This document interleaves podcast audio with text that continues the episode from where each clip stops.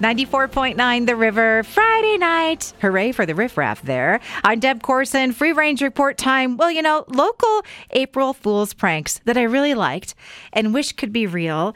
The Cat Cafe opening in downtown Meridian. Aw, it's not true.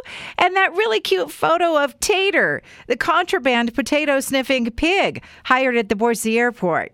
Darn it. And disco ball helmets to wear while biking not a real thing.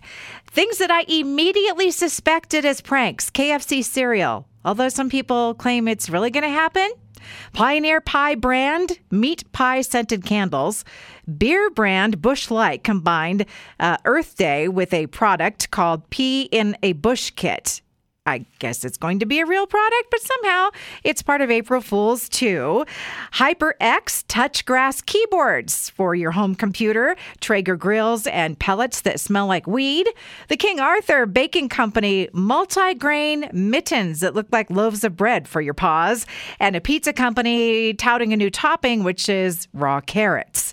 Now, a couple of things that made me think twice. The first one was marshmallow Peep flavored ice cream, but that's real.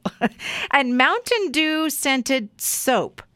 That's also real, handcrafted and sold in an Etsy shop.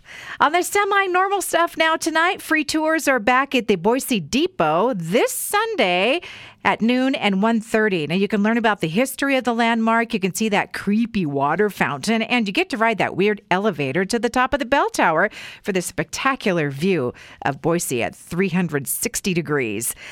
Have you ever seen any turtles yet this year? Uh, it seems to me that it's about time I would see them at the pond near my house, but so far I haven't seen any turtles. A flamingo that went missing from a zoo in 2005 has been found in Texas. Pink Floyd was his name. He escaped from a zoo in Kansas. And it seems crazy that it's him, but the leg bands prove it, and they're going to leave him be because he seems awfully happy with his new life. And a new card game has been created that's based on Uno, but it's outer space themed and paranormal, and it's called UFO. They pronounce it UFO.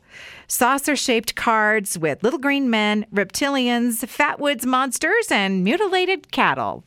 That's a wrap on the Free Range Report tonight. You can catch the past editions at riverboise.com and riverevenings.com.